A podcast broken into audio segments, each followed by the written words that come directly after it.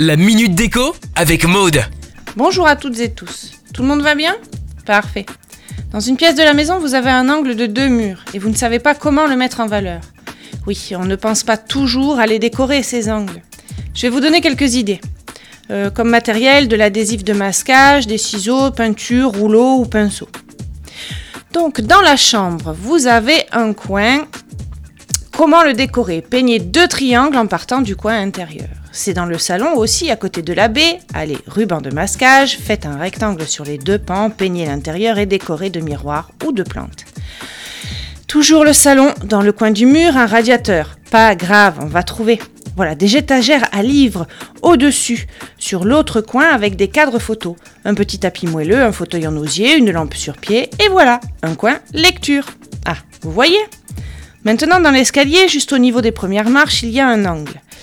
Voyons, euh, des tableaux de chaque côté en style pêle-mêle.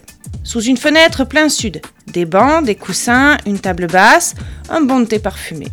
Dans l'entrée, euh, des étagères de droite et de gauche, de différentes hauteurs, avec des plantes ou des objets déco. Dans le coin d'une porte, par exemple la cuisine.